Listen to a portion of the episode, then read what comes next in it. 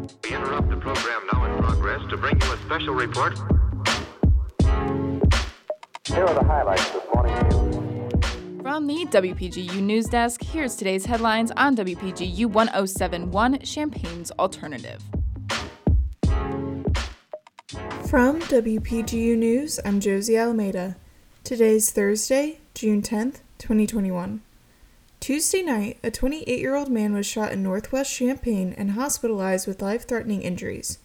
The shooting took place outside Blue Star Liquor on West Bradley Avenue. Officials say that the Champaign Police Department responded to a report of gunshots in the West Bradley area. When they arrived, they were notified that the victim had been driven to a nearby fire station due to the severity of his injuries. The victim was then transported to a hospital where he underwent surgery. A woman and a one year old child were with the victim at the time of the shooting, but did not sustain any injuries themselves. No arrests have been made at the time of the recording, and the investigation is ongoing. Any residents or businesses in the nearby areas with exterior surveillance camera systems are encouraged to contact the police department. Information can also be submitted anonymously through Crime Stoppers, with a $1,000 reward for any information leading to the arrest of the person responsible. UIUC professor of molecular and integrative physiology, Eric Nelson, and his colleagues have discovered a link between high cholesterol and breast cancer in their groundbreaking research. Within this new study, scientists found that the byproduct of cholesterol metabolism promotes tumor growth and suppresses the immune system. When cholesterol is metabolized, a signal gets sent out to the other cells promoting cancer signals. These signals are sent in extracellular vesicles, which have been linked previously to cancer biology. Nelson says that understanding this connection between a metabolite and an extracellular vesicle could prove useful therapeutically. The study was backed by the National Cancer Center, the American Institute of Cancer Research, as well as other medical organizations. President Joe Biden is spending the next week in Europe on his first trip outside of the United States since taking office. The goal of the trip is to rebuild transatlantic allyships that suffered during the Trump administration the president will participate in a G7 summit where other wealthy democracies, such as Canada and Italy, will discuss vaccine diplomacy, climate, and other initiatives.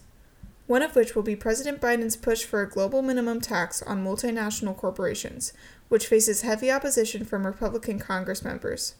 At the end of his trip, President Biden is set to meet with Russian President Vladimir Putin to address issues such as ransomware attacks from Russia and create a quote stable relationship with the country.